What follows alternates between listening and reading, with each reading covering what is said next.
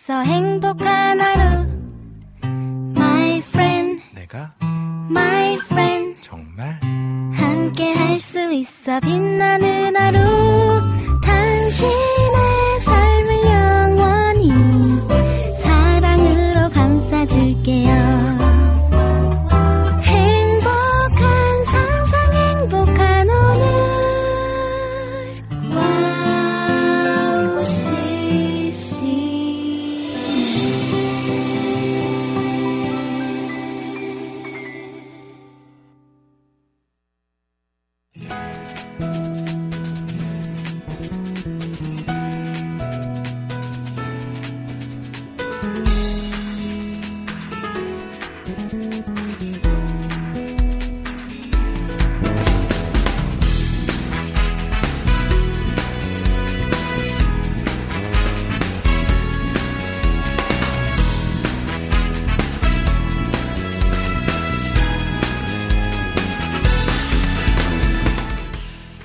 그린 그림, 잘 찍은 사진일수록 액자, 그것도 좋은 액자에 전시되기 마련입니다. 액자는 그렇게 그림과 사진을 더욱 멋있고 돋보이게 만들어주죠. 사람들은 그림과 사진을 보면서 액자의 중요성을 지나치지만 사실 그 액자 안에 담겨 있기에 더욱 그, 그 작품을 감상할 수 있게 되는 겁니다. 자, 우리도 때로는요, 액자로서의 역할을 감당해야 할 때가 있습니다. 그림이나 사진을 돋보이게 만들어주는 것처럼 누군가를 돋보이게 만들어주는 것.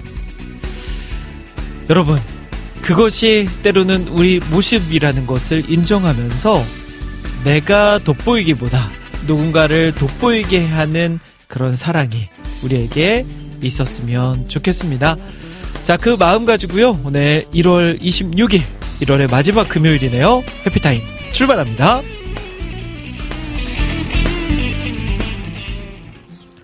자, 해피타임 첫 곡입니다. 오해진 드라마.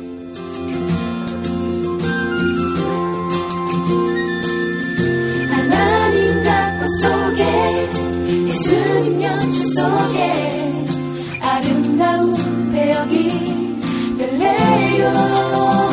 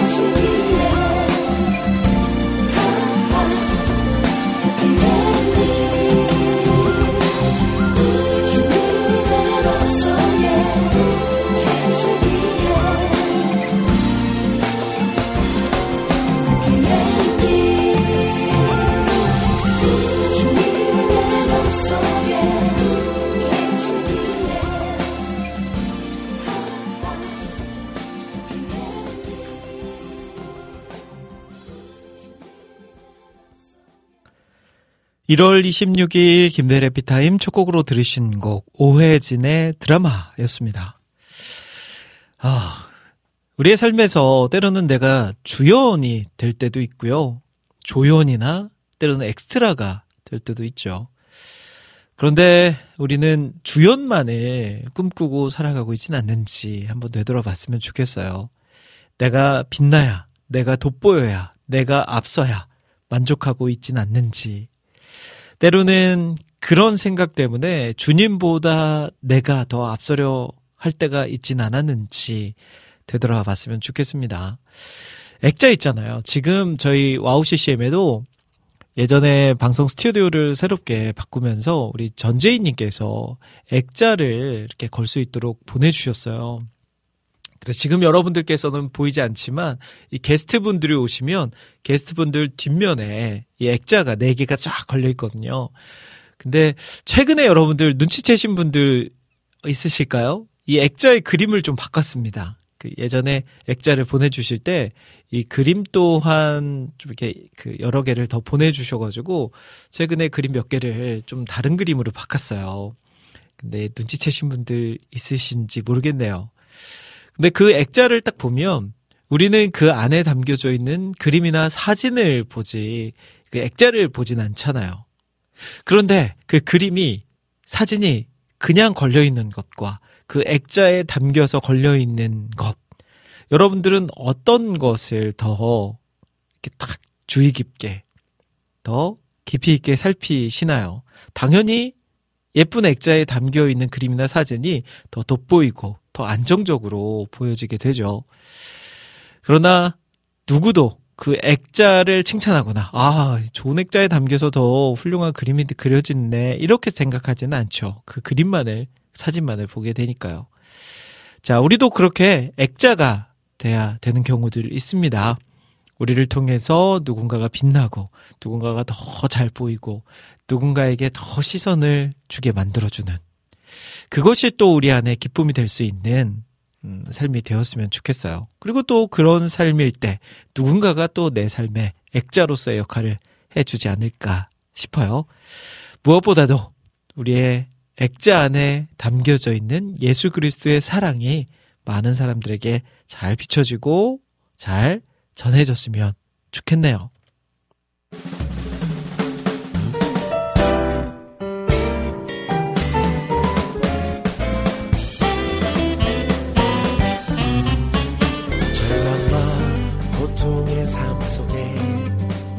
슬픔과 외로움 닥칠 때 감당치 못할 그 시험들 내 상황과 영혼의 선포에 실패와 좌절의 절망에 넘을 수 없는 현실의 벽 말씀에 굳건히 일어서 세상 향 기뻐하라. 쉬지 말고 기도하라. 범사에 감사하라. 주님 뜻 이루시리 항상 기뻐하라. 쉬지 말고 기도하라. 범사에 감사하라.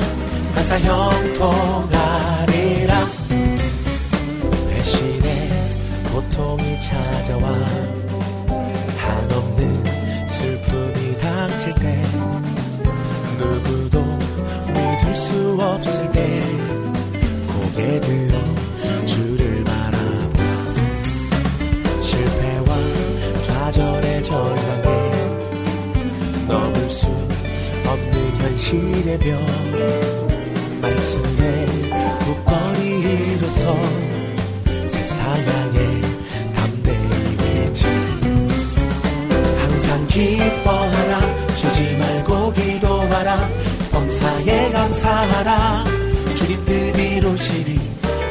기뻐하라.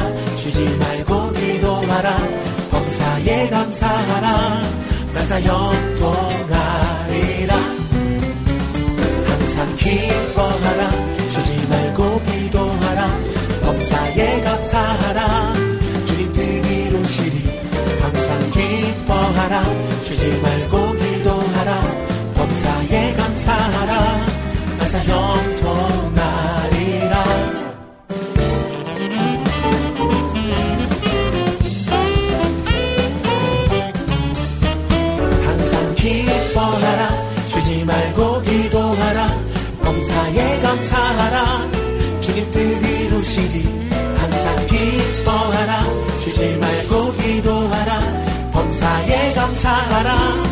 만사 형통하리라. 항상 기뻐하라. 쉬지 말고 기도하라. 범사에 감사하라. 주님 뜻 이루시리. 항상 기뻐하라. 쉬지 말고 기도하라. 범사에 감사하라. 만사 형통하리라. 기뻐하라. 고난 더할수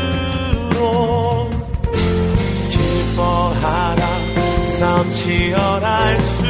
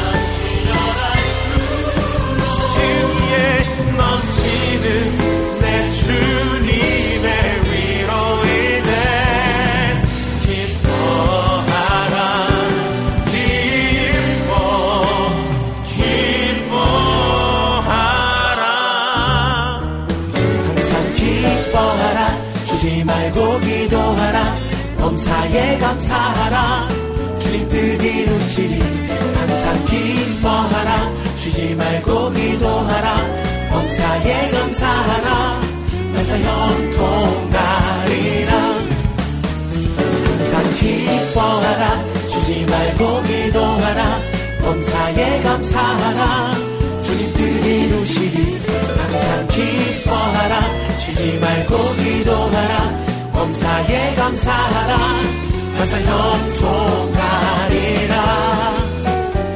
만사 형통하리라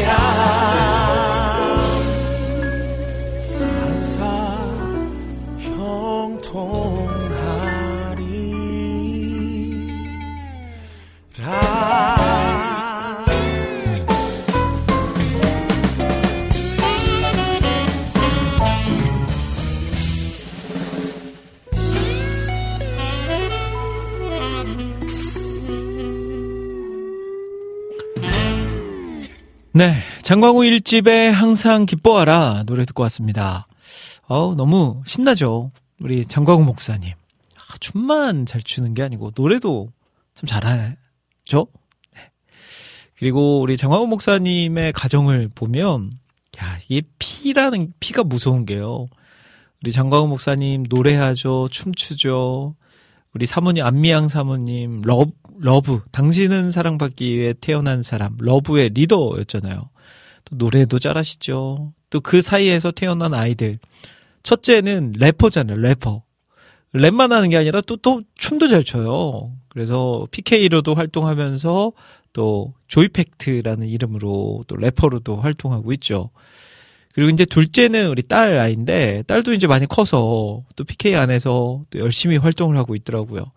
춤추는 거 보면 야 이게 피는 진짜 무섭구나 피가 무섭구나라는 생각을 하게 만듭니다. 자 그래서 저도 막 기대를 하고 있어요. 우리 아이들은 어떤 모습으로 어떤 재능을 가지고 성장하고 있을까? 그 안에서 아이들이 가진 재능을 잘 발견하게 만들어주고 옆에서 잘 또 그 재능을 또 성장시킬 수 있도록 돕는 역할을 감당해야 되는데 아 그거 좀 잘하고 싶다라는 생각이 들어요. 물론 그게 막 너무 생각이 크고 과하면 이게 과열이 되잖아요. 너무 뜨겁다 보면 아이들을 이렇게 고통을 주고 아이들에게 이렇게 재밌게 그 재능을 성장시켜 나가야 되는데 그게 아니라 뭔가 그 꿈을 통해서 내가 뭔가 좀 잘 돼 보려고 핑계는 너를 위한 거야 라고 말하지만 정작 부모를 위한 그런 일이 돼버리는 경우가 많으니까 그렇게 되지 않기 위해서도 노력해야 되지 않을까 싶습니다. 우리 희영님도 저희 어머니가 문학 전공하셔서 저도 문학 전공을 피는 못 속여요. 엄마 중문학, 딸 영문학. 아우 어머니가 중문학 전공을 하셨군요. 야, 중문학. 중문학을 전공하신 분은 거의 주변에서 못 봤는데, 야, 대단하시네요. 그럼 중국어도 막 잘하고 그러시겠어요. 자, 안학수 님도 오셨네요. 데일님 샬롬 반갑습니다. 하시면서 혹시 신청곡 자리 있으면 들려주세요. 바비킴의 선한 삶 신청해 주셨습니다. 네. 제가 조금 이따가 들려드리도록 하겠습니다. 자, 오늘 김대래 피타임 어떻게 구명할지 소개를 좀 해드릴게요. 잠시 후 2부와 3부는요, 주제, 주제를 하나 정하고 주제에 맞게 여러분들과 같이 이야기 나눠보는 시간, 오늘의 주제는 코너로 함께 합니다. 잠시 후에 제가 주제를 딱 말씀드리면 여러분들이 그 주제에 맞는 이야기들 해주시면 돼요. 여러분들의 의견이나 경험이나 생각들 나눠주시면 되겠습니다.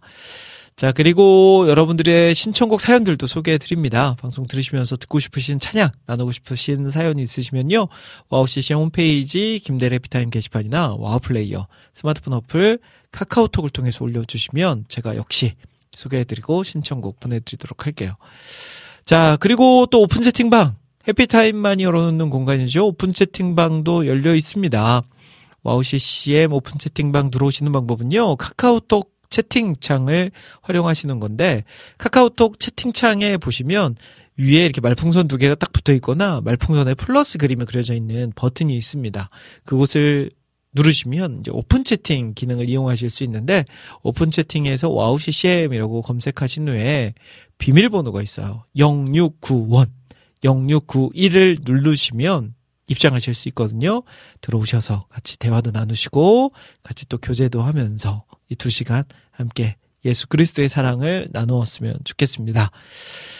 자, 그리고 보이는 라디오로 함께하고 있어요. 음, 방송하는 모습을 보고 싶다. 뭐, 별, 별볼 건 없지만, 그래도 나는 오디오보다 또 요즘 시대가 시대인인 만큼 시각적인 것이 더 좋다 하시는 분들은 유튜브에서 와우 CCM 검색하시거나 아니면 와우 CCM 홈페이지에 들어오셔서 보이는 방송 클릭하시거나 이렇게 하시면 보이는 라디오 저의 얼굴 보실 수 있습니다. 들어오셔서 같이 귀한 대화 교제 나눌 수 있었으면 좋겠네요. 자, 그러면 지금 유튜브에 어떤 분들 함께하고 계신지 좀 살펴보도록 할게요. 어, 우리 희경킴님께서 안녕하세요, 국장님 인사 나눠주셨고요. 그리고 또, 어, 라니네 등불님께서 대일 국장님 샬로 안녕하세요. 라고 인사 나눠주셨습니다. 자, 그리고 임초님도 김대국장님 샬롬 인사 나눠주셨고요. 그리고 또 김찬영님 안녕하세요 국장님이라고 인사 나눠주셨습니다. 안지님도 오셨네요. 안녕하세요. 오늘도 변함없이 금요일 와우 CCM 방송으로 함께함이 기쁨입니다. 하시면서 찬양 신청도 올려주셨네요.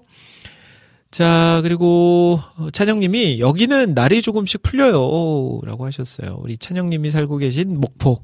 근데 서울도 보니까 이제 좀 풀리고 있는 것 같아요. 네. 그리고 안지님이 김대일 목사님 검은색 옷이 너무 잘 어울려요. 라고 하셨는데 제가 올겨울에 그 산 옷이 한 두세 벌 있는데 그 중에 하나입니다.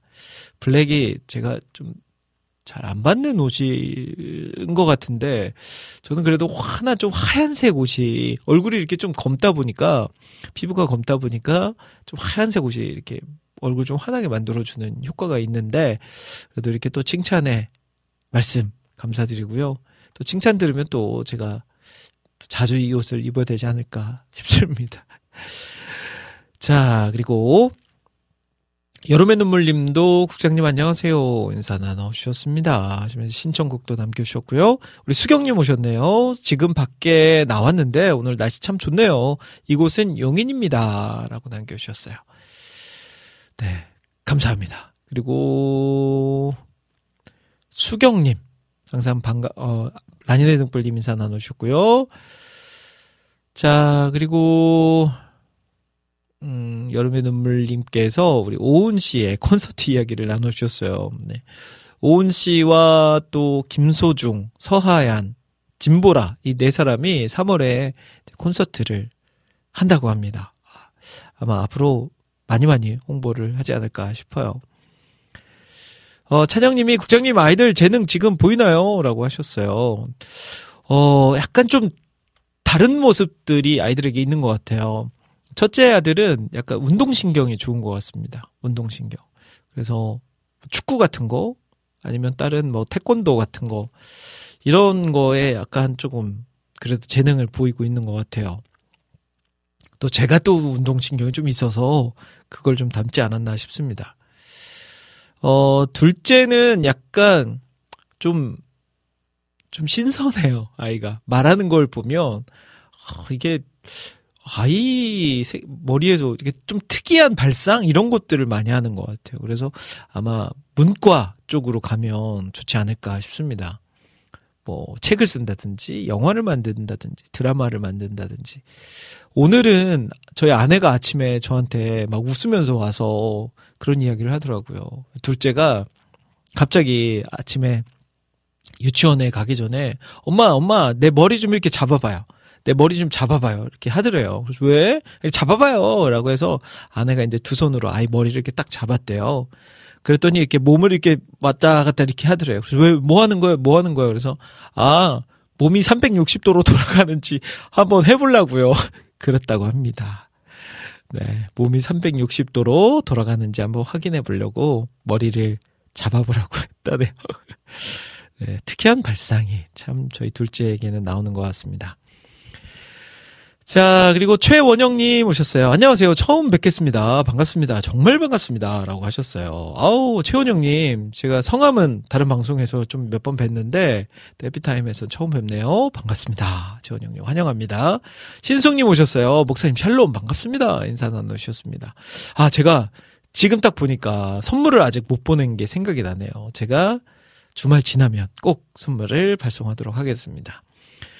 그리고 비타민님 들어오셨어요. 안녕하세요. 라고 인사 나눠주셨습니다. 비타민님 반갑습니다.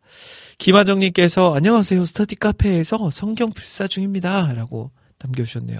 아, 성경 필사를 스터디 카페에 가셔서 하시는군요. 근데 또 스- 스터디 카페면 또 조용해야 되는 거 아닙니까? 제가 조용조용 말을 해야 되는지. 아, 요즘은 근데 스터디 카페들이 굉장히 많아졌더라고요.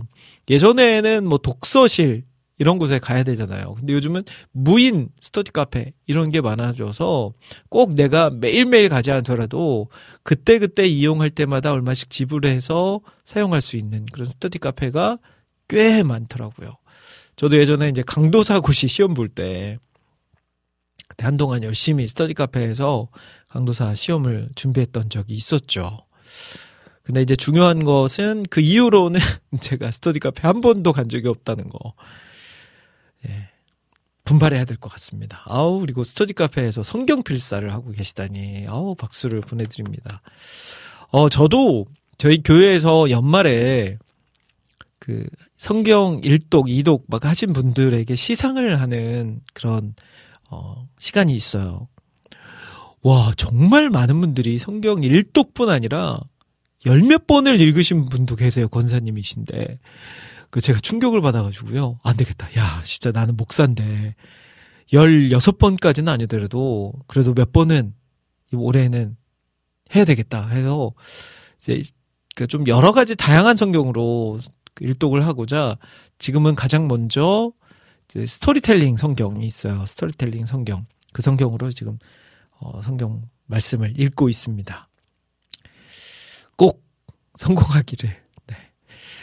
자, 정원성 님도 오셨어요. 아직도 점심을, 점점점, 이제 가요. 서초역 롯데마트 식당 가루요. 얼른 먹고 국장님 방송 봐야죠. 아따 바쁘다.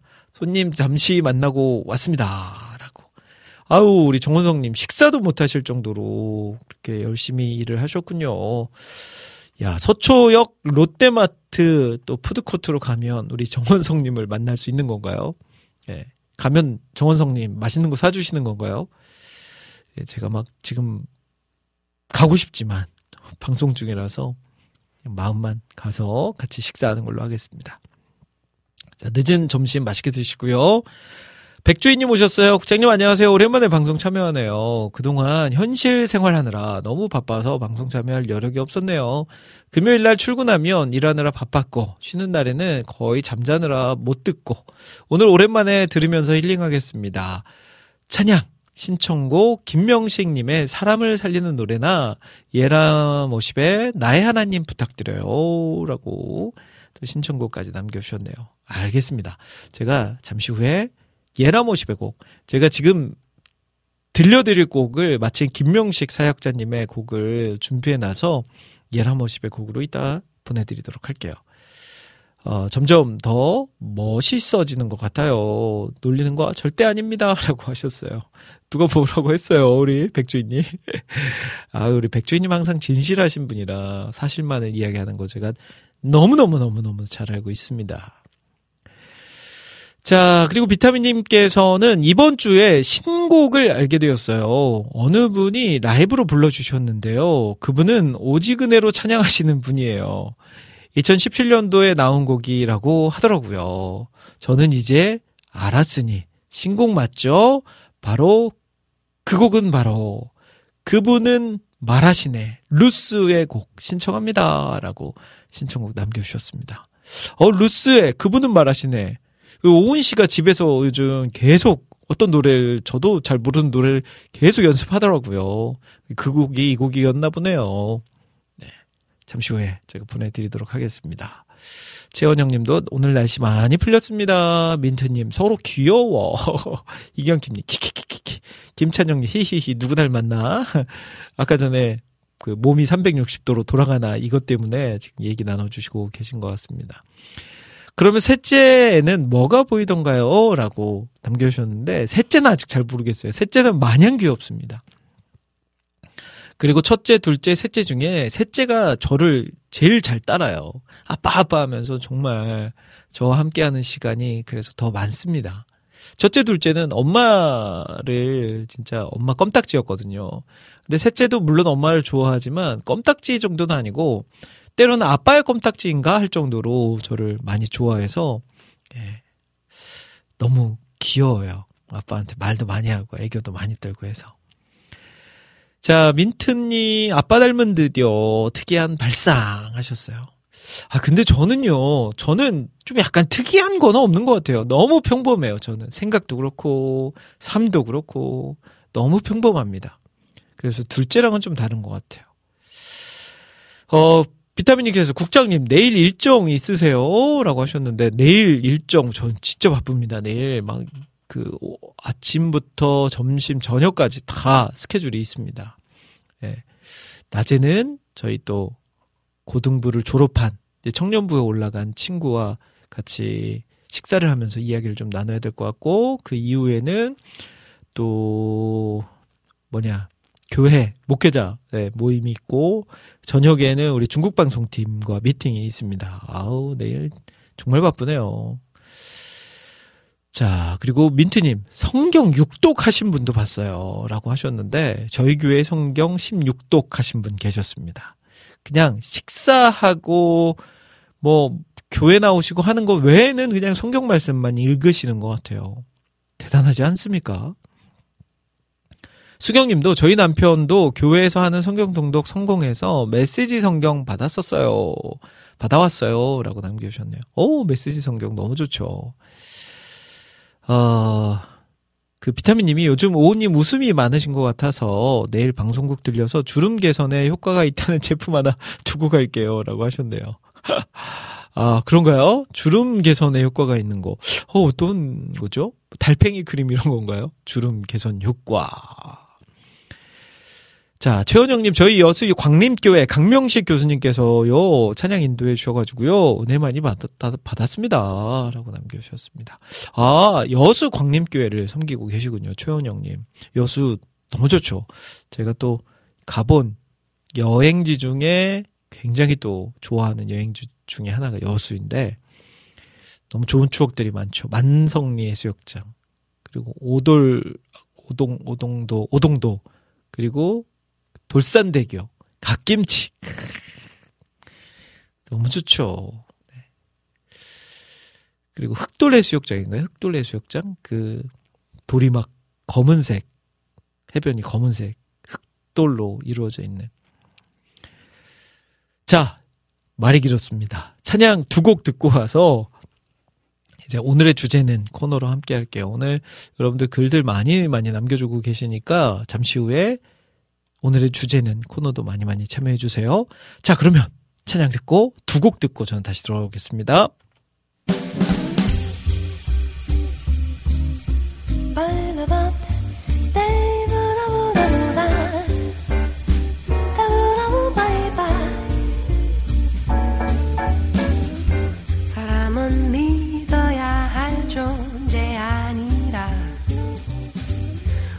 서로 사랑해야 할 존재라.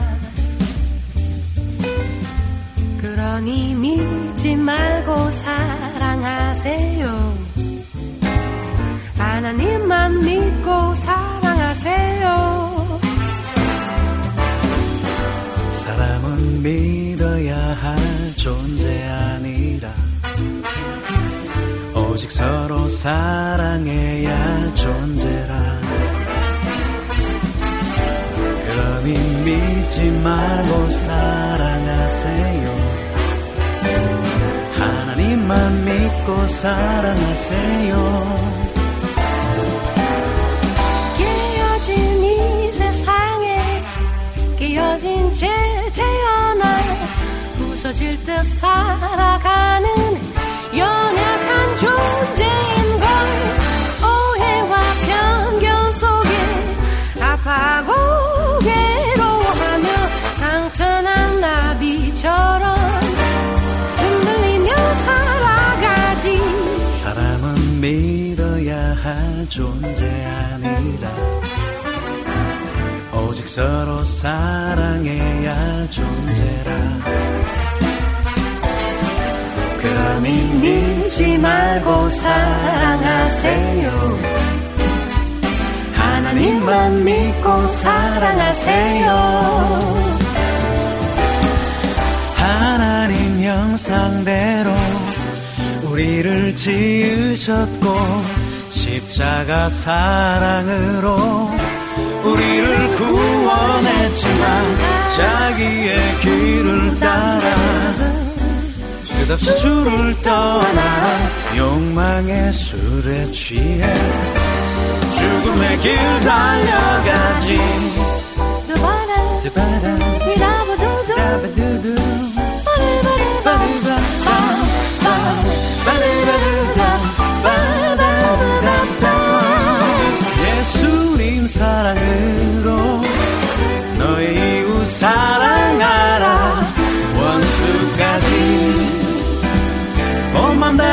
사랑하라. 사람은 믿어야 할 존재 아니라. 오직 서로 사랑해야 할 존재라. 그러니 믿지 말고 사랑하세요. 하나님만 믿고 사랑하세요 그러니 믿지 말고 사랑하세요. 하나님만 믿고 사랑하세요. 하나님만 믿고 사랑하세요. 주의 사랑으로 사랑하세요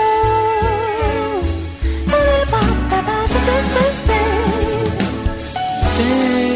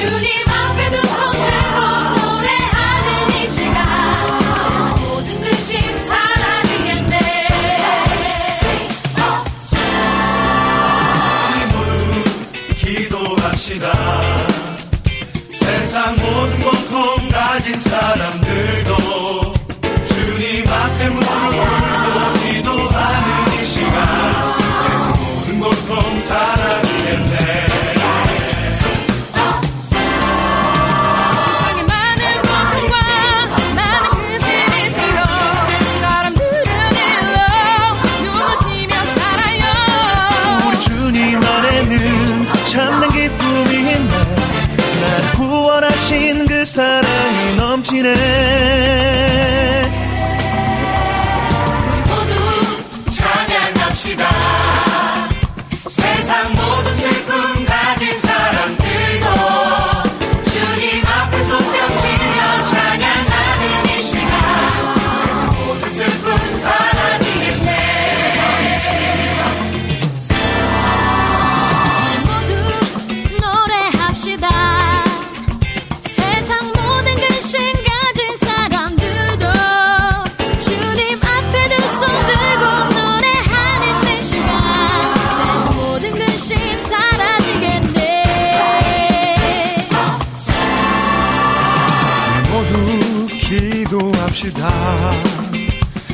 세상 모든 고통 가진 사람들도 주님 앞에 무릎 꿇고 기도하는 이 시간 세상 모든 고통 사라지겠네.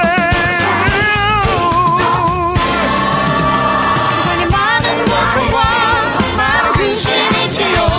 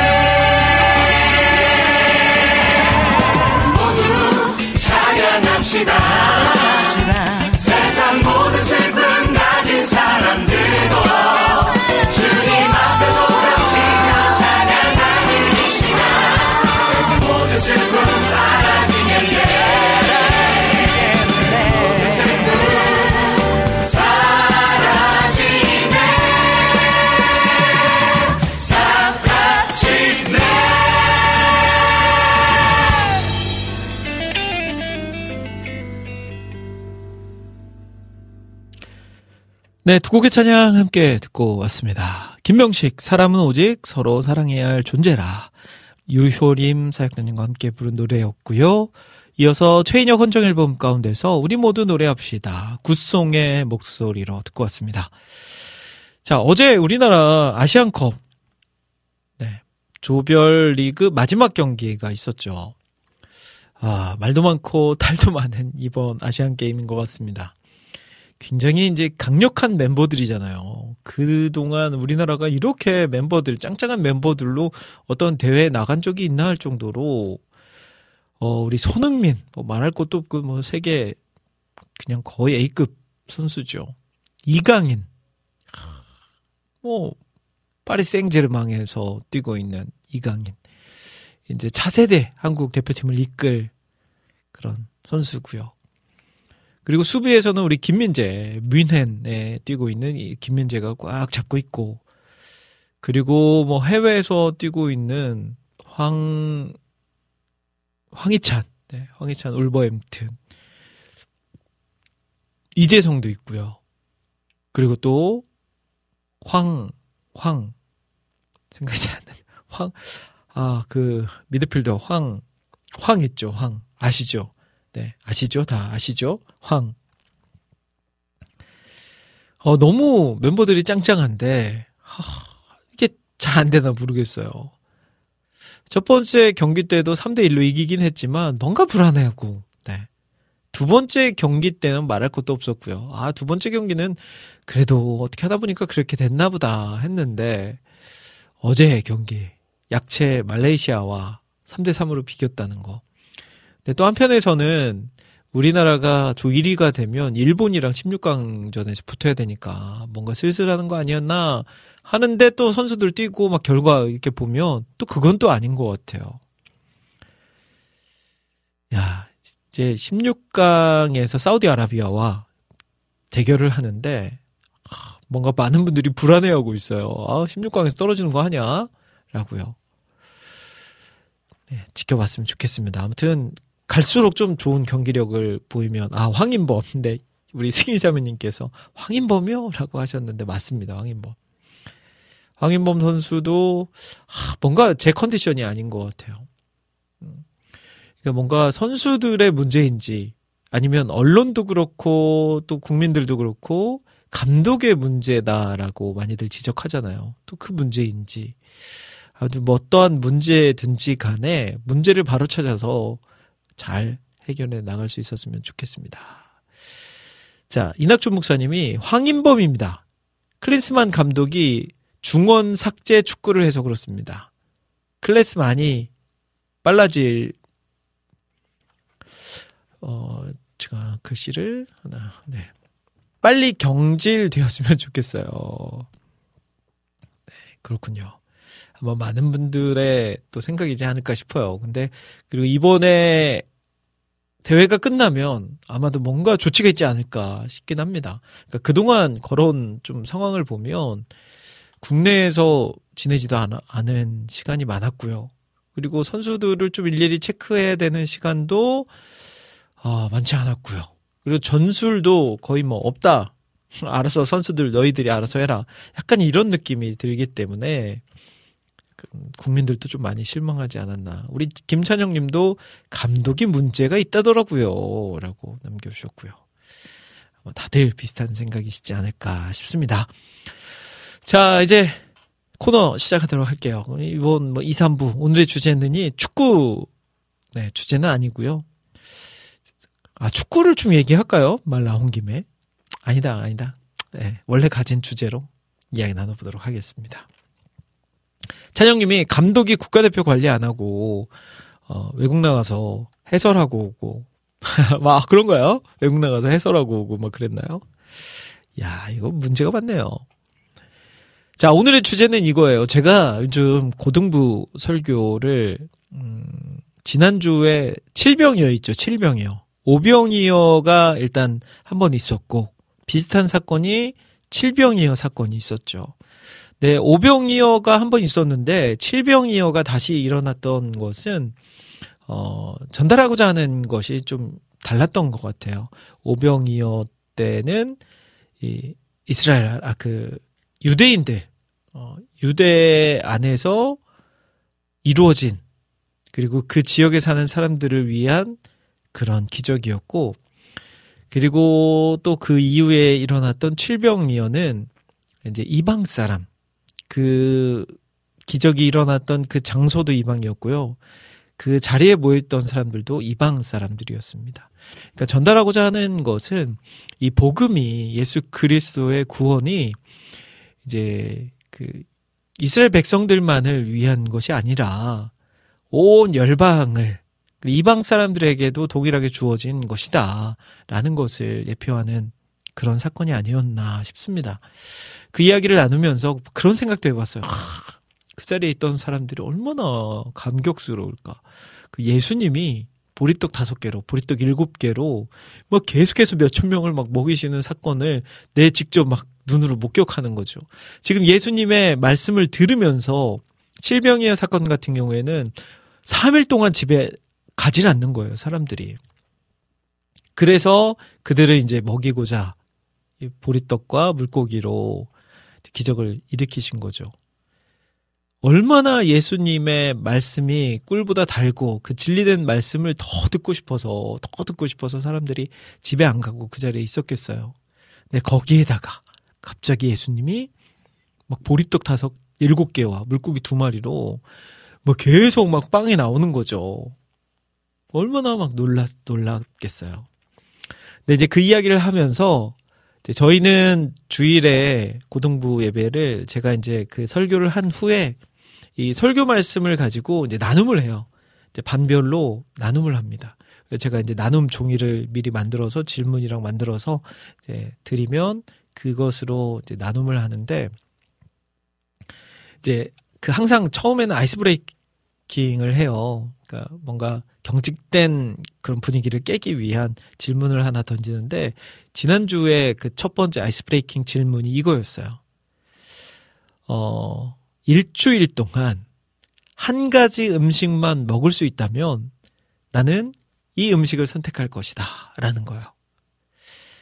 다시 한번. 일주일 동안 한 가지 음식만 먹을 수 있어요. 그랬을 때 나는 이 음식을 선택할 것이다. 라고. 네. 그 별의별 대답들이 다 나오더라고요. 확실히 고등학생답게 뭐 햄버거, 또 라면, 뭐 이런 것도 나왔고요. 피자도 나왔어요. 거의 대부분이 인스턴트 음식, 뭐 고기 나온 것도 있고요. 자, 여러분들은 어떠세요? 일주일 동안 딱 한 가지 음식만 먹을 수 있다. 그러면 어떤 음식을 선택할 건가요? 칠병이어 사건 이야기하다가 오, 아이스 브레이킹으로 하기에는 좀 생뚱맞은 질문이기도 하지만 그만큼 내가 좋아하는 음식, 내가 아끼는 음식 이런 것들을 또 어, 나타낼 수 있지 않을까 싶어요. 저 같은 경우에는 막 고민, 저도 이게 별 질문도 아닌데 고민을 좀 했어요. 아, 나라면 일주일간. 그 예전에 올드보이라는 영화 있잖아요. 올드보이라는 영화에서 오대수가 그 어떠한 건물에 갇혀서 군만두만 먹었죠. 군만두. 그리고 나중에 그 자기가 갇혀있던 곳을 찾아 나설 때 그 군만두 그 맛을 막 찾아다녔잖아요. 막 중국집을 타, 찾아다니면서. 그런 것처럼 한 가지 음식 먹을 수 있다면 저는 그래서 최종적으로 선택한 것은 비빔밥이다. 비빔밥. 네, 그나마 조금 다르게 먹을 수 있잖아요.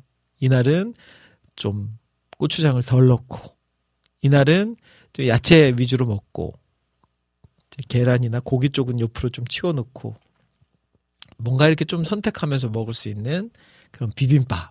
평소에는 비빔밥을 그렇게 좋아하진 않지만 그래도 일주일 동안 먹어야 된다고 하면 비빔밥을 택하지 않을까. 평소에는 제가 예전에는 고기류를 많이 좋아했어요. 뭐 삼겹살 제일 좋아했었죠. 지금도 물론 삼겹살을 좋아하는데 그래도 예전만큼은 먹진 않아요. 건강을 생각해서 요즘은 고기류를 조금씩 조금씩 조금 줄여 가려고 생각하고 있고요. 또 빵도 좋아했는데 빵도 건강을 생각해서 되도록이면 많이 먹으려고는 하지는 않습니다. 대신에 요즘은 이제 좀 건강하게 먹을 수 있는 그런 음식들을 선택해서 먹으려고 하고 있죠. 그래서 뭐 제일 처음에 삼겹살 생각을 했었는데 또 삼겹살을 일주일 동안 먹는다 생각하니까 어우 끔찍하더라고요. 그래서 안 되겠다 해서 비빔밥을 저는 선택했습니다. 우리 비타민님은 아무 떡볶이 아니고 북가자동 그 집 떡볶이요. 네, 저희 교회 앞에 저희 교회가 이제 북가자동에 있거든요. 저희 교회 앞에 그 할머니 떡볶이 집이 있어요. 최근에 그 생활의 달인에 나와 나오면서 예전에는 막 줄 서면서 먹는 집은 아니었는데 요즘은 가면 항상 막 사람들이 줄 서 있더라고요. 근데 이제 생활의 달인 때 이제 그 취재를 하면서 PD가 PD님이 그 할머니에게 물어봤어요. 할머니, 이 떡볶이는 육수의 비법이 뭔가요? 육수는 어떻게 뭘로 이렇게 내나요? 그랬더니 할머니가 딱 한마디 하셨어요. 수돗물, 수돗물. 그 PD님은 막 뭐 멸치 육수일까? 아니면 뭔가 특제 이렇게 뭔가 안에 넣은 무언가가 있을까? 하면서 조심스럽게 또 그거 있잖아요. 떡볶이 비법은 며느리도 안 알려준다 막 이런 거. 근데 너무 심플했던 거예요. 수돗물, 수돗물. 그래서 그 집의 육수, 떡볶이 육수의 비결은 수돗물이었습니다. 적당한 소독, 소독약기가 남아있는, 네, 수돗물. 김찬영님은 뷔페는 안 되죠? 라고 하셨어요. 쿠쿠. 아유, 당연히 뷔페가 되면 제가 이 질문을 했겠습니까? 그 뷔페에서 먹는 음식 중에 하나만 선택해 보세요. 초밥 갈 건가요? 초밥?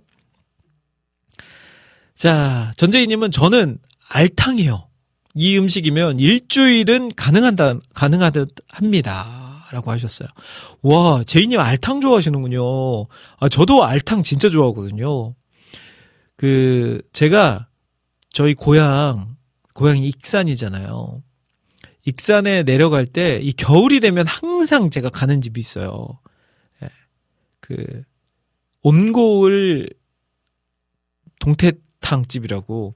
근데 거기 가면 저는 동태탕과 알탕을 섞어서 시켜요. 그러면 동태와 그 알탕이 듬뿍 들어가서 너무 맛있거든요. 제가 얼마 전에도 익산 갔을 때 거기에서 주문을 해서 이제 포장해서 가져와서 집에서 가족들과 먹었었거든요. 그 정도로 제가 알탕 좋아합니다. 네, 그집 알탕 굉장히 맛있습니다. 나중에 익산에서 한번 또 정모할 기회가 있으면 네, 온고울 동태 네, 한번 가보는 거 추천합니다. 자, 오늘의 주제는 함께하고 있습니다. 오늘의 주제는 바로 일주일간 한 가지 음식만 먹을 수 있다면 나는 이 음식을 먹을 것이다. 라는 겁니다. 자, 찬양 한 곡 듣고 올 테니까요. 여러분들 그 사이에, 음, 많이 많이 남겨주세요. 네. 나는 한 가지 음식만 먹을 수 있다면 무얼 먹을까? 자, 이 노래 준비했습니다. 조준모 이집의 보리떡 다섯 개, 물고기 두 마리.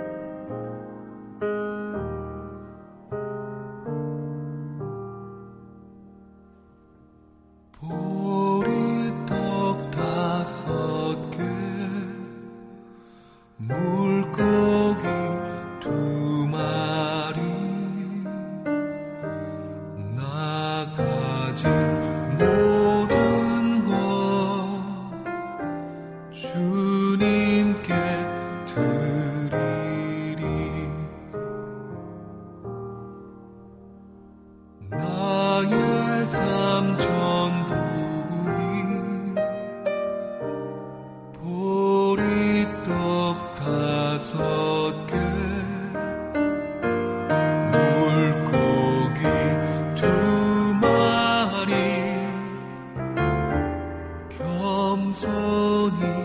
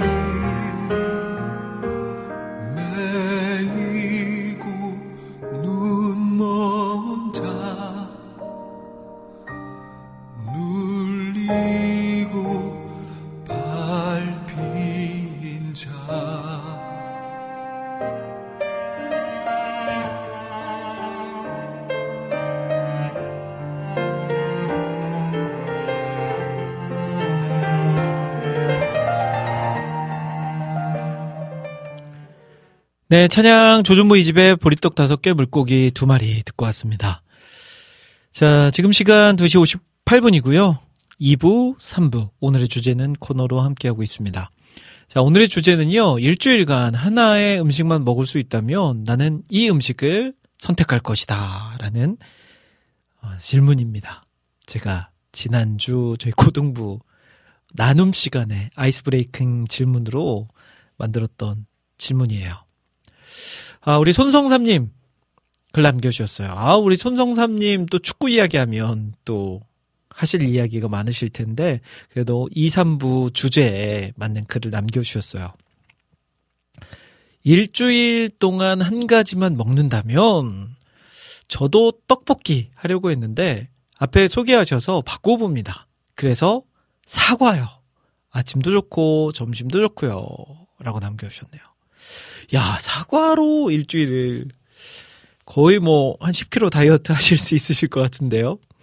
물론 어떤 음식이든 일주일간 먹는다는 게 거의 아무리 맛있는 음식이라도 다이어트식이 되지 않을까 싶긴 한데 사과는 그 어떤 것보다 다이어트식이 되실 것 같습니다. 야, 근데 요즘은요. 우리나라 과일이 너무 비싸요. 좀 해도 해도 너무하다 싶을 정도로 과일이 너무 비쌉니다. 여러분, 딸기. 딸기 그 팩에 몇 개 안 들었는데도 만, 막, 한 2만원씩 하고 막 그러잖아요.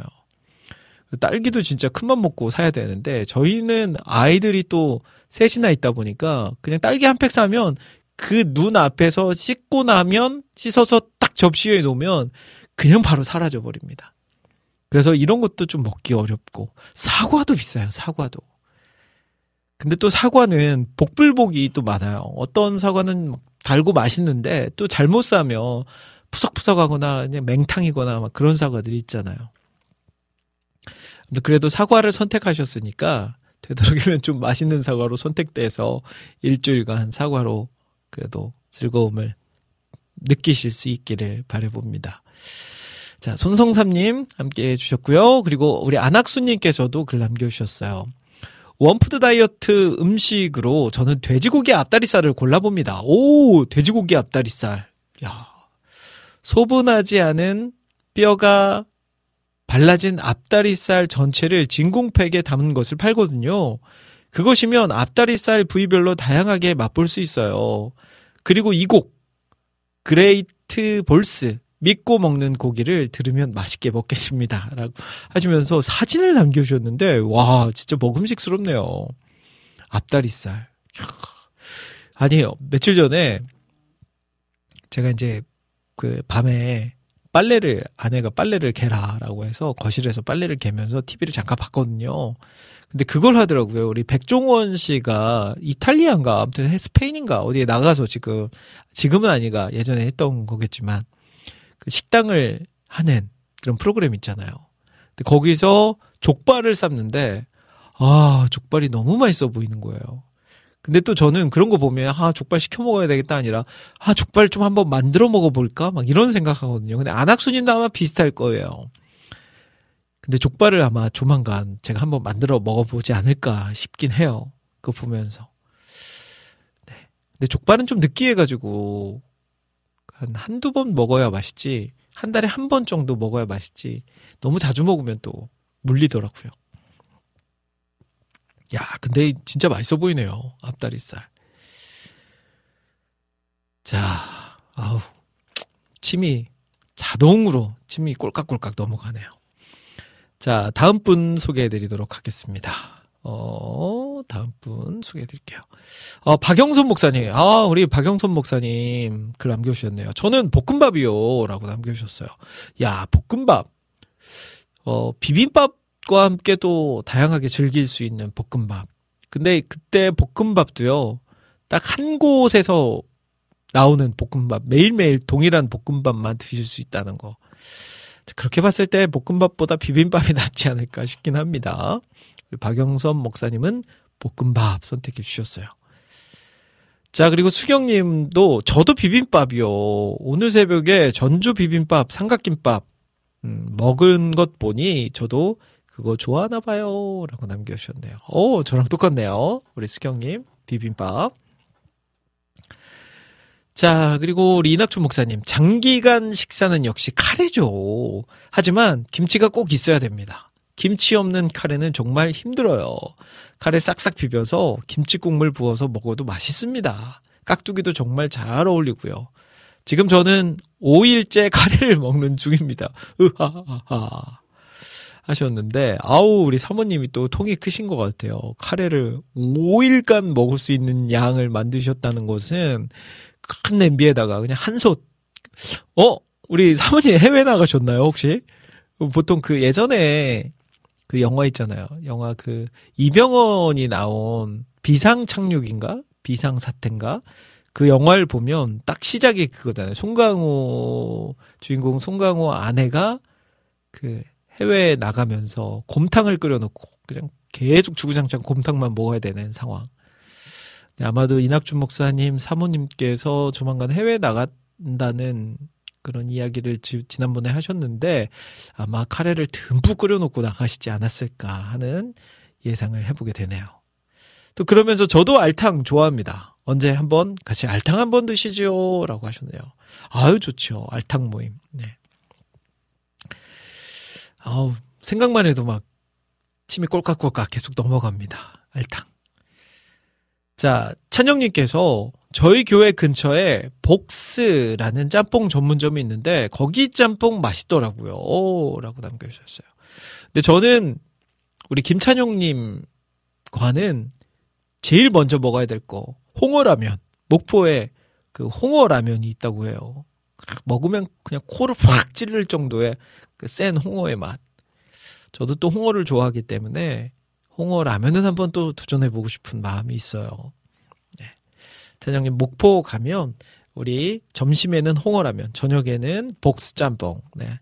같이 가면 좋을 것 같네요. 어, 비타민님께서, 근데 국장님 오늘 점심은 드시고 방송하시는지 점점점 하셨는데, 저 참치김밥 하나 먹고 방송하고 있습니다. 네, 참치김밥 먹었습니다. 자, 이낙춘 목사님께서 이거 송정미 사모님 노래 아니었나요? 하셨는데, 네, 같은 노래가 또 여러 그 가수분들의 목소리로 이제 발매되는 곡들이 많죠. 어, 우리 윤승희 자매님, 윤승희 자매님께서 주제에 대해 고민하는데 여전히 고민 중이네요. 해피타임 끝날 때까지 확정할 수 있을지 모르겠네요. 세상엔 만난 게 너무 많아요. 라고 하셨습니다. 맞아요. 진짜 맛있는 음식이 너무너무 많습니다. 저도 그 요리하는 거를 되게 좋아하거든요. 최근에도 뭐 집에서 이것저것 막 밑반찬도 하고, 최근에는 또, 그 식빵을 만드는 거에 조금 이제 또 힘을 쏟아서 아이들이 이제 아침에 식빵을 이렇게 많이들 먹는데 잼을 발라서 그 모습을 보는데 아, 좀 맛있는 빵을 주고 싶은 거예요. 그래서 식빵 예전에도 식빵을 몇 번 만들어 본 적이 있는데 이번에 좀 만들어야 되겠다 해서 식빵을 거의 한 네 번 다섯 번 정도 만든 것 같아요. 아이들이 너무 잘 먹더라고요. 제가 먹어도 맛있더라고요. 저는 저희 아내가 하는 말이 어 저는 제가 만든 음식을 너무 잘 먹는데요. 자기가 만든 음식을 저리 잘 먹을 수 있나 할 정도로 최근에 제가 깍두기를 담았는데 그 깍두기를 잘못 남았어요. 그러니까 처음에 그 깍두기를 소금으로 절여야 되는데 저는 그게 그 소금인 줄 알고 넣었는데 나중에 알고 보니까 설탕이더라고요. 그래서 망하, 망했죠. 근데 그 망한 깍두기마저 저 혼자서 너무 맛있게 잘 먹고 있습니다. 어, 승희님 고민하, 왜 고민하세요? 치즈버거 드시면 키키 하셨어요. 아, 아주 맛있는 치즈버거면 가능할까요? 라고 하셨는데, 어, 치즈버거 어디 치즈버거가 맛있을까요? 치즈버거. 네, 치즈버거. 제가 먹어본 치즈버거. 그, 아무래도 또 그 치즈버거 이런 거는 또 유럽이나 미국 쪽이 강세지 않겠습니까? 제가 신혼여행 가서 먹어본 버거가 생각이 나네요. 그때 막 어떻게 시켜야 되는지도 몰라가지고 막 버벅버벅 대면서 버거를 먹었던 기억이 있네요. 최원영님께서는 제가 좋아하는 음식은요, 간짜장 곱빼기를 좋아합니다. 라고 남겨주셨어요. 와, 간짜장. 간짜장도 맛있죠. 제가 또 얼마 전까지만 해도 이 짜장, 집에서 또 짜장 만드는 거에 빠져가지고요. 저희 가족들, 아이들, 그리고 막 주변 사람들 불러다가 막 짜장 만, 만들어주고 그랬거든요. 근데 여러분들, 짜장면과 간짜장의 차이를 아시나요? 짜장면과 간짜장의 차이. 약간 비주얼적으로 다르죠. 그러니까 들어가는 것도 약간 간짜장을 보면 양파나 양배추 이런 쪽이 많이 들어가 있는 것 같고 막 그런 느낌이 드는데 실제로 간짜장과 일반 짜장의 차이는 물의 차이라고 해요. 물의 차이. 간짜장은 이게 그 막 간이 돼 있는 이게 아니라 마른 짜장. 그러니까 물을 넣지 않아서 어 마른 짜장이고요. 우리가 먹는 짜장은 물을 넣고 거기다가 이제 어 뭐 감자 전분 같은 걸 넣어서 좀 찐득하게 만드는 짜장이 우리가 평소에 먹는 짜장면이죠. 그런 차이가 있더라고요. 아, 또 갑자기 간짜장이 또 먹고 싶네요. 음. 우리 신숙님은 저는 밥이 최고인데 하셨어요. 근데 밥만 또 먹을 수는 없잖아요. 밥과 무언가를 곁들여야 되는데 그게 무엇냐? 그러시면서 신숙님이 사과 3개 만 원. 비싸요. 라고 하셨어요. 아, 저희도 사과를 좋아하거든요. 저희 가족들이 다 사과를 좋아해요. 근데 이 돈 주고 사먹기가 너무 비싸서 최근에 그 밤에 이렇게 채널을 돌리다가 홈쇼핑에서 약간 흠집 사과 이런 거 있잖아요. 그거를 싸게 팔더라고요. 그래서 그거를 딱 시켰죠. 그랬더니 박스 안에 이제 두 줄로 아래 한 줄, 위에 한 줄로 사과가 왔어요. 근데 위에를 보니까 흠집이 있긴 한데 그냥 이렇게 먹을만한 맛 맛도 있더라고요. 그래서 위에 걸 다 먹고 아래쪽을 먹으려고 딱 열었는데 아래쪽은요 너무 작아요 사과가. 아 이래서 안 돼요 우리 딸기를 사도 위에 보이는 거는 막 큼직큼직막 먹음직스러운 딸기 위에 걸 다 먹고 밑에 보면 조그만 딸기. 여기 홈쇼핑에서도 파는 사과도 위에는 첫 줄은 굉장히 맛있게 보이는 사과였는데 아래 줄을 먹으려니 조그맣고 맛도 없고 실망을 했었더랬죠. 아, 그리고 또 남겨주신 글들 소개해드리겠습니다. 우리 수경님께서는 먹는 얘기 계속 하시는데 왜 행복해 보이시는 거죠? 근데 국장님 처음 뵐 때보다 살이 많이 빠지신 것 같아요. 라고 남겨주셨네요. 아, 제가 저도 먹는 걸 진짜 좋아해요. 맛있는 거 먹는 걸 되게 좋아하는데, 어, 그리고 그 아마 살 빠진 것은 착시 효과일 겁니다. 이 목이 이게, 이게 좀 목이 없다 보니까 이 목이 없는 것으로 인해서 좀 살 빠져 보이지 않나 싶습니다. 살이 빠지지는 않았어요. 그래도 좋게 봐주셔서 감사합니다.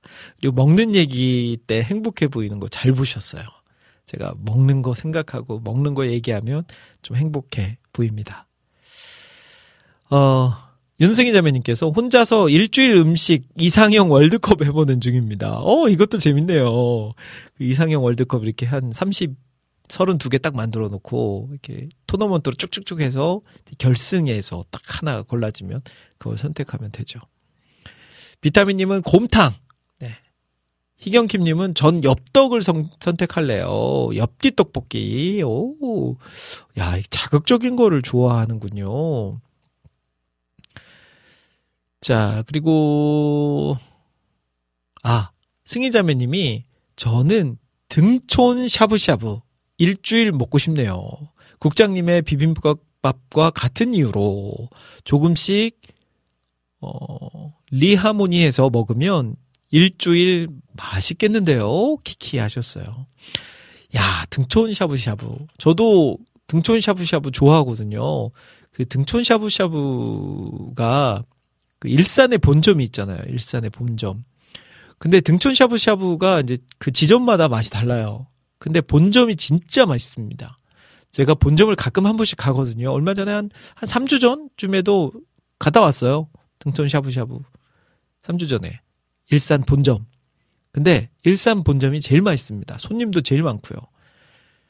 확실히 그 국물에 마늘 향이 가득 배어 있으니까 맛있는 것 같아요. 그리고 그 칼국수, 그 국수 우동면 이것도 너무 맛있고 볶음밥도 너무 맛있고요. 야 이거는 진짜 해볼만 하네요. 샤브샤브 일주일. 그리고 저는 이제 등촌 샤브샤브와 함께 그 몽골에서 먹은 샤브샤브. 몽골 그 샤브샤브. 더블스. 네. 그것도 너무 좋아합니다. 거기에 말고기, 양고기 샤브샤브로 한번 떡 하면 그냥 다른 거는 뭐 샤브샤브도 아니에요. 그 몽골에서 진짜 제대로 된 샤브샤브 한번 먹으면 다른 샤브샤브는 쳐다보지도 않습니다. 자, 안학수님께서 또 글 남겨주셨어요. 어 오늘 막 너무 맛있는 이야기들이 많아서 앞서서 제가 간짜장 이야기했을 때 간짜장은 녹말물 없음, 짜장은 녹말물 들어감. 정확히 아셨네요. 그래서 짜장은 많이 만들어 놓았다가 면만 삶아서 짜장 소스를 부어주면 돼요. 간짜장보다 저렴하다고 하더라고요. 저도 22년부터는 제가 깍두기를 만들어요. 소금에 절이지 않고 설거지가 간편한. 그렇지만 맛은 간편하지 않고 맛있는 설렁탕집 깍두기 레시피를 공유합니다. 라고 하시면서, 아우, 또 이거를 SNS에 올려두신 게 있네요. 역시 진짜 대단하십니다. 우리 안학수님. 야, 재료 쫙쫙쫙 해가지고, 김장 비닐에다가 넣고, 이게 막 흔들어서 막 하는 건가 봐요. 야, 제가 방송 끝나고 한번 잘 본 후에 저도 한번 도전해 보도록 하겠습니다. 저희 새 식구 가족 밴드에 올려놓은 거 가져왔어요. 아, 가족 밴드가 있으시군요. 음, 음식점 체인은 본점 아니면 직영점이 보통 맛이 좋은 것 같아요. 라고 남겨주셨네요. 역시 일가견이 있으십니다. 맛에. 자, 여기서 우리 또 찬양 한 곡 듣고 와야죠. 우리 어, 찬양을 듣고 오는 사이에 여러분들 계속해서 글 남겨주시면 좋을 것 같아요. 어, 오늘의 주제는요, 음, 일주일 동안 한 가지 음식만 먹을 수 있다면 나는 이 음식을 선택할 것이다. 라는 주제입니다. 여러분들은 어떤 음식을 좋아하고, 그래도 어떤 음식 먹을 때 행복하신지, 이런 것 좀 같이 나눠보면 좋을 것 같아요. 자, 옹기장이가 불러요. 그 이름의 승리 듣고 오겠습니다.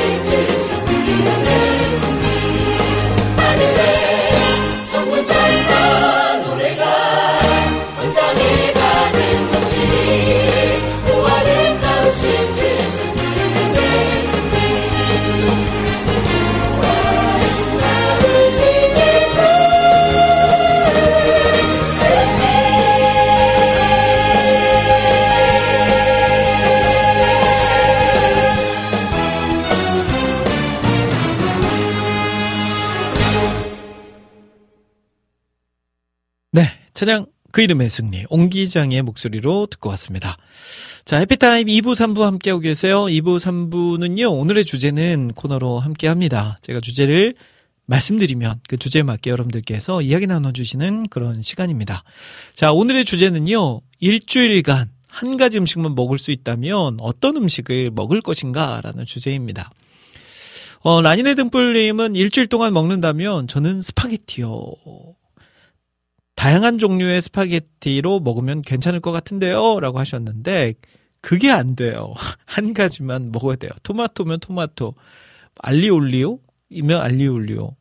또 뭐 그런 여러 가지 종류 중에 하나만, 크림 파스타, 이런 것만 하나만 선택하실 수 있다는 거. 네. 자, 그리고 또 남겨주신 글들 살펴보도록 하겠습니다. 음, 우리 비타민님께서 소금인 줄 알고 설탕은 다행입니다. 시골에서는 소금인 줄 알고 넣은 것이 비료일 때도 유유하셨어요. 하, 진짜 그런 일들이 실제로 있죠.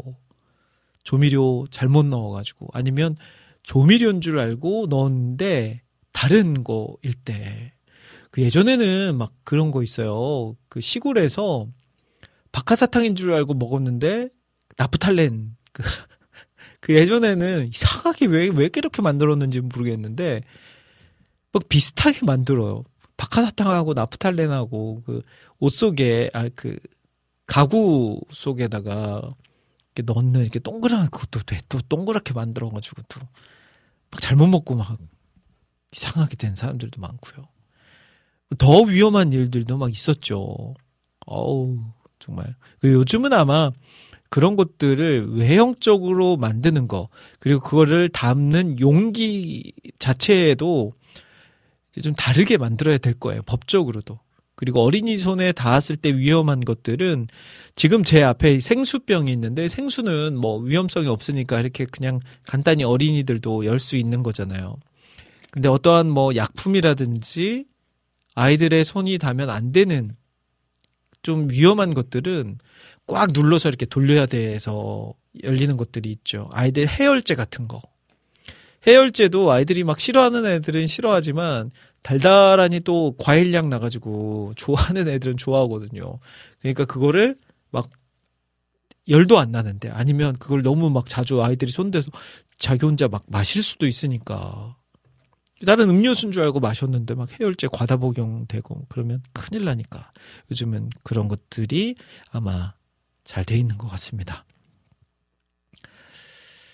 어, 이낙준 목사님께서 정우 방학했어요. 아까 같이 사우나 다녀왔습니다. 이야, 아들과 사우나. 너무 멋있습니다. 자, 그리고 민트님도요, 과일, 채소 다 비싸요. 떡볶이 만들어서 먹는 거 좋아합니다. 라고. 아마 민트님도 떡볶이 고르신 것 같아요. 네, 떡볶이는 또 우리 민트님이 살고 계신 또 부산이 또 유명하죠. 부산 떡볶이. 너무 맛있죠. 그 빨갛잖아요. 부산 떡볶이는. 다르죠. 뭘, 뭐가 들어가서 그렇게 부산 떡볶이는 빨갈까요? 고춧가루도 아마 뭐, 뭐 얼마나 다르겠어요. 뭔가 뭐 다른 게 들어가나 봐요. 부산 떡볶이는. 그러니까 겉이 빨갛고. 그러니까 빨가니까 뭔가 도전해보고 싶은. 근데 실제로 막 먹으면 그렇게 또 맵지도 않아요. 그리고 그 물떡. 야, 이런 것도 예전에 막 부산 여행 갔을 때 먹어보고 했었는데. 좋으시겠어요. 부산에 사셔서. 음. 그리고 또 남겨주신 글들 잘, 아, 이낙준 목사님이, 오, 본점! 본점이 진짜 비밀은 지점에서 안 알려주나 보네요. 라고 남겨주셨어요. 진짜 그런가 봐요. 맛이 달라요. 본점이 짱입니다. 자, 그리고 오늘 오부 가나요? 라는 말씀들이 많은데, 아, 오부. 네. 이따가 한번 끝날 때 분위기 봐서 선택해 보도록 하겠습니다. 어, 희경김 님이 저는 아기 때 어른들이 입에 뿌리는 민트를 봐서 그랬는지 향수를 그걸로 착각해서 입에 뿌린 적이 있어요. 라고 말씀, 아, 이런 거, 이런 거 진짜 위험하죠. 네. TV에서 이렇게 입에 칙칙 뿌리는 구강 청결제 같은 거 막 그런 거 있잖아요. 근데 그런 걸 이렇게 막 뿌리는 거를 보니까 이게 스프레이형으로 비슷하게 생긴 거 있으면 그건가 보다 하고 막 입에 뿌리는데 사실은 그게 아니라 막 향수거나 아니면 이렇게 막 옷에 뿌리는 뭐 섬유 탈취제 막 이런 거거나 저도 예전에 해봤거든요. 그런 경험. 네. 진짜 위험합니다. 자, 오늘의 주제는 함께 했습니다. 오늘의 주제, 여러분들이, 어, 좋아할 만한 주제였던 것 같아요. 확실히 먹는 이야기에는 모든 분들이 같이 네, 힘을 내서 글을 남겨주시는 것 같습니다. 아, 먹는 거를 싫어하는 사람이 있을까 싶어요. 네. 모두가 좋아하는 먹는 거. 뭐, 많고 적음의 차이지, 먹는 즐거움은 하나님이 주신 또 소중한 즐거움이 아닌가 싶어요. 근데 뭐든 과하면 그게 문제겠죠. 어, 적당히 먹고, 적당히 배부르고, 적당히 또 맛있을 때 딱 멈추면 좋은데, 그게 너무 과해버리면 우리 건강을 해치게 되고 또 비만이 생기고 그러니까 우리가 적당하게 하나님 주신 또 미각을 즐거움으로 받아들일 수 있었으면 좋겠습니다. 안학수 님도 한 40년도 더 지난 어느 설날 저희 집에서 아버지 형제분들 일가족 전체 모여서 먹었던 감칠맛이 과한 떡국이 생각나네요. 막내 작은 어머니께서 소금 대신 미원을 듬뿍 넣어 잘못 끓이신 결국 다시 끓였지요. 라고. 야, 미원. 미원이 진짜 조금 들어가야 감칠맛 나고 맛있지. 이거 미원이 조금만 과하면 음식을 망치거든요. 아우, 소금 대신에 그 미원을 잔뜩 넣었으니 어땠겠어요. 아우, 생각만 해도 그 맛이 막 입에 소, 도는 네, 느낌이 드네요. 자, 오늘 함께 나눠봤습니다. 우리 찬양 한곡 듣고요. 이제 여러분들께서 올려주신 신청곡 사연들 들어보는 시간으로 넘어가 보려고 합니다. 아, 오늘 너무 재밌었네요. 바보 생각 밴드가 불러요. 항상 진실하게.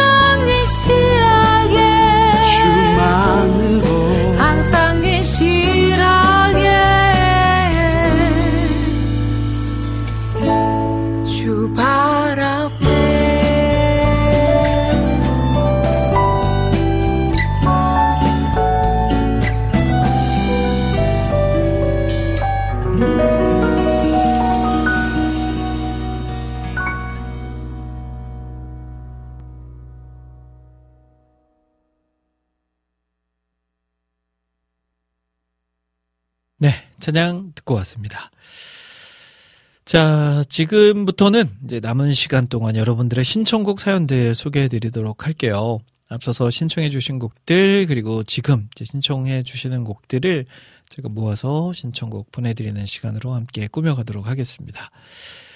자, 먼저 우리 수경님께서 신청곡 요즘 새롭게 응원하고 있는 브라이언 김의 그 손의 상처라는 곡 신청합니다. 라고 신청곡 남겨주셨어요.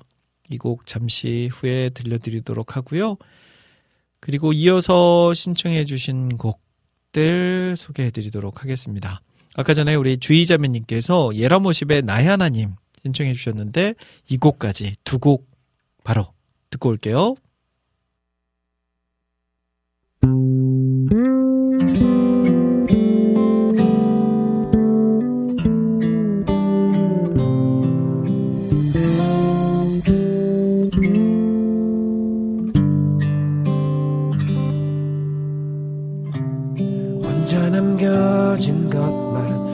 같을 때 아무것도 손에 잡히지 않을 때 다시 일어설 수 있을까? 나의 삶 누가 안아주나요? 길을 잃어버린 것 같을 때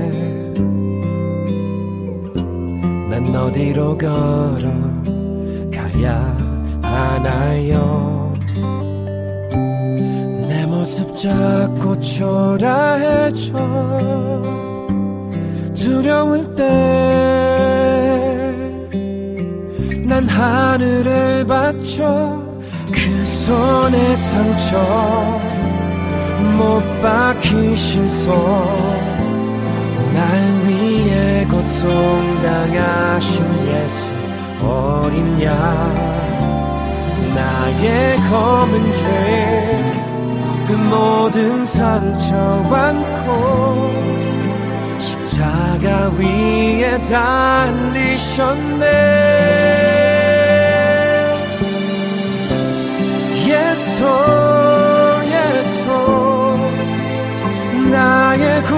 예수 예수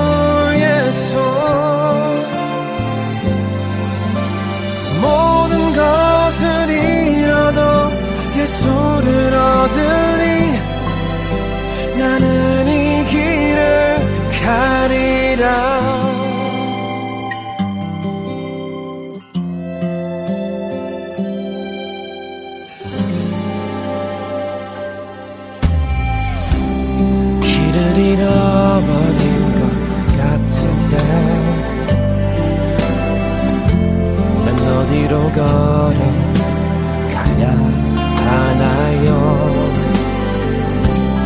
내 모습 자꾸 초라해져 두려울 때 난 하늘을 봤죠. 그 손에 상처 못 박히신 손 날 위해 고통 당하신 예수 어린 양. 나의 검은 죄 그 모든 상처 안고 십자가 위에 달리셨네. 예수 예수. 나의 구원자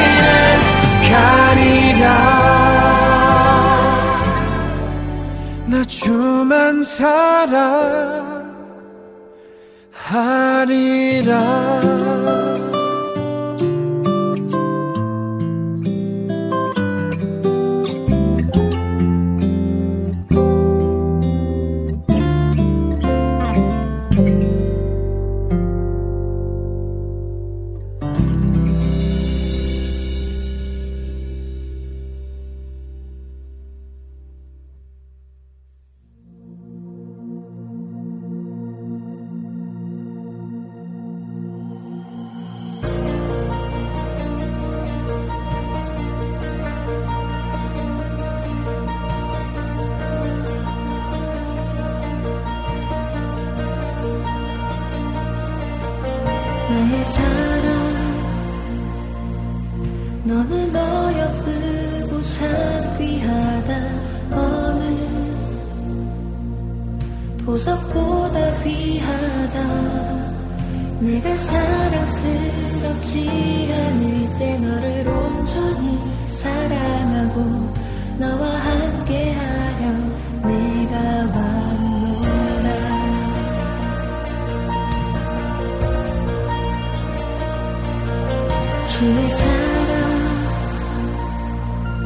사랑은 결코 변치 않아. 모든 계절 돌보시네. 푸른 마르고 꽃은 시드나 주의 말씀은 신실해. 실수가 없으신 주만 바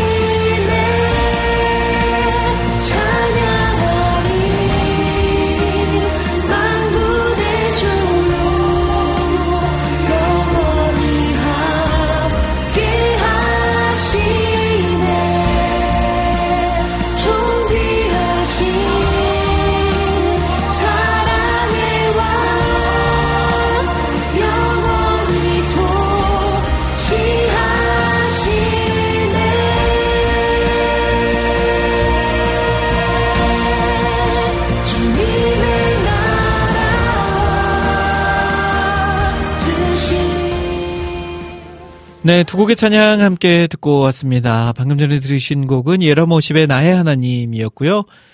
어, 그 전에 들으셨던 곡은 어, 바로 그 손의 상처 우리 브라이언 김 김브라이언의 목소리로 듣고 왔습니다. 자, 계속해서 여러분들의 신청곡 사연들 소개해드리도록 할게요. 음, 앞서서 우리 비타민님께서 요즘 또 새로운 노래를 하나 알게 됐다고 하시면서 루스의 그분은 말하시네라는 곡을 신청해 주셨어요. 이 곡 들려드린 후에 안학수님께서 앞서서 신청해 주셨던 곡까지 이어서 들려드리도록 하겠습니다. 자, 그러면 두 곡 듣고 올게요. 우리 루스의 그분은 말하시네. 그리고 바비킴의 선한 삶까지 듣고 오겠습니다.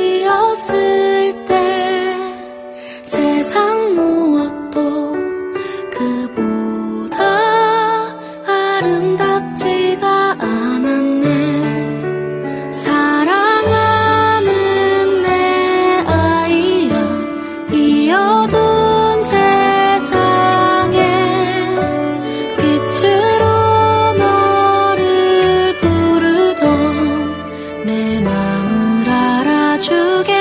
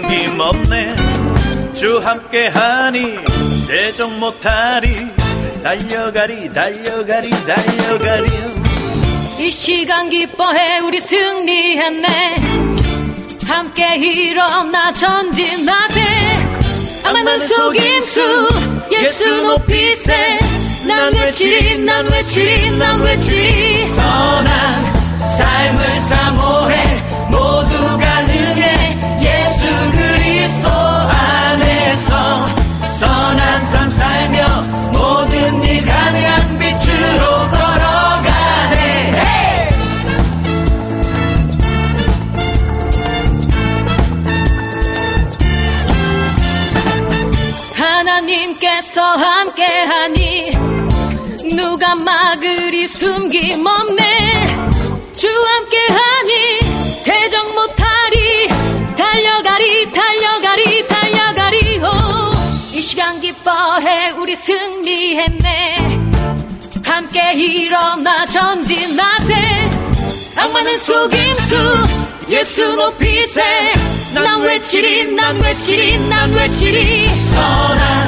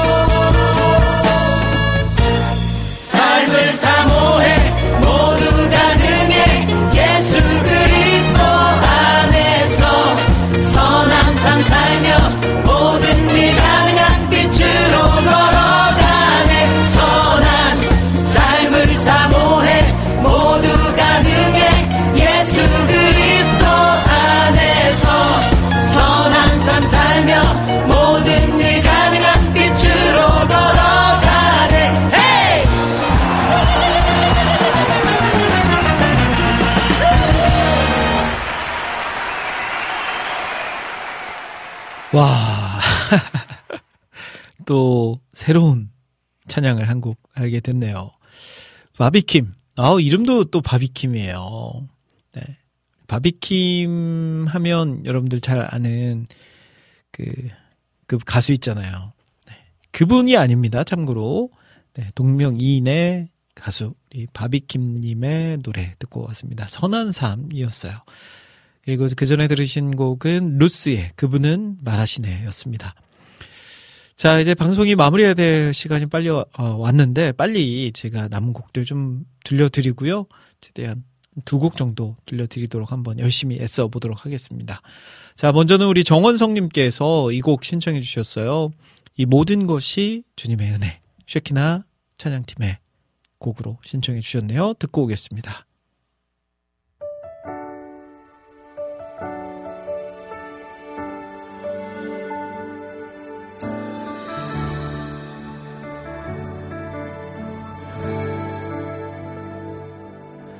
우리가 먼저 사랑하지 않았고 우리가 먼저 용서를 구하지 않아도 주님이 먼저 우리를 찾아내셨고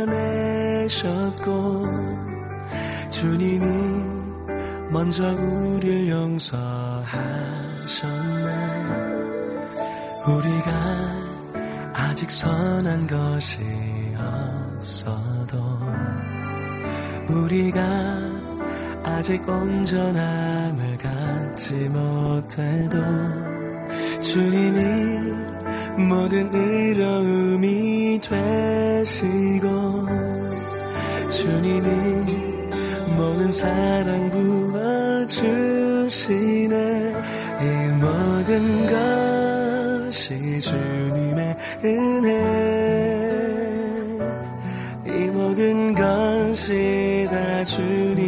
사랑 헤아릴 수 없는 우리 주의 은혜 이 모든 것이 다 주님의 사랑.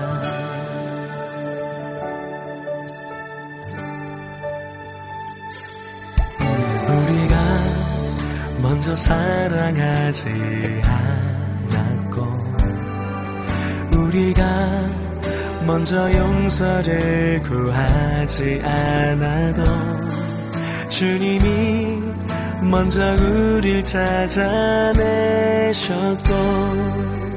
주님이 먼저 우릴 용서하셨네. 우리가 아직 선한 것이 없어도 우리가 아직 온전함을 갖지 못해도 주님이 모든 의로움이 되시고 주님이 모든 사랑 부어주시네. 이 모든 것이 주님의 은혜. 이 모든 것이 다 주님의 사랑. 헤아릴 수 없는 우리 주의 은혜. 이 모든 것이 다 주님의 사랑. 이 모든 것이 주님의 은혜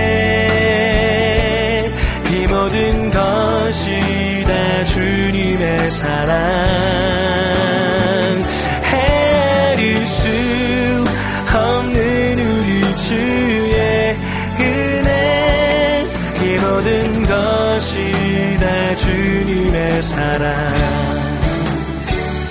이 모든 것이 주님의 은혜 것이 다 주님의 사랑. 헤아릴 수 없는 우리 주의 은혜. 이 모든 것이 다 주님의 사랑. 헤아릴 수 없는 우리 주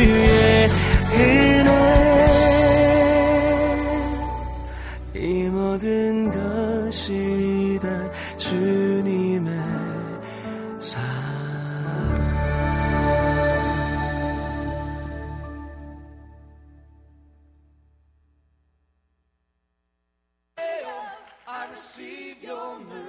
자, 해피타임 이제 인사드려야 될 시간입니다. 마지막 곡으로요. 데이빗 루이스의 What is Falling이라는 곡 들려드리면서 인사드리려고 합니다. 우리 김찬영님께서 신청해주신 곡이었어요. 자, 여러분들 날씨가 그래도 많이 풀려서 다행입니다. 주말 잘 보내시고요. 저는 다음 주에 여러분들 다시 찾아뵐게요. 지금까지 저는 김대일이었습니다. 여러분, 1분 전보다 더 행복한 시간 되세요.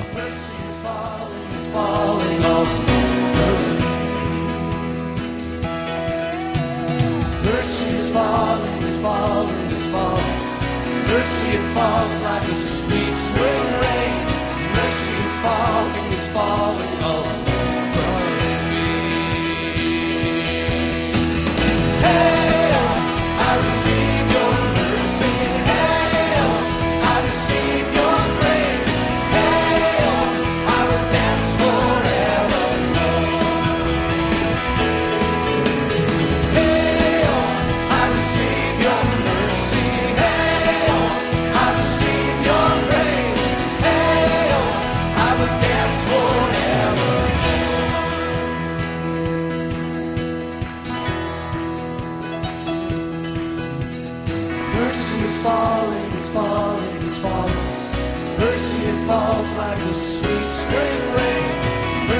falling, is falling, Lord. Mercy is falling, is falling, is falling. Mercy falls like the sweet spring rain. Mercy is falling, is falling all over me.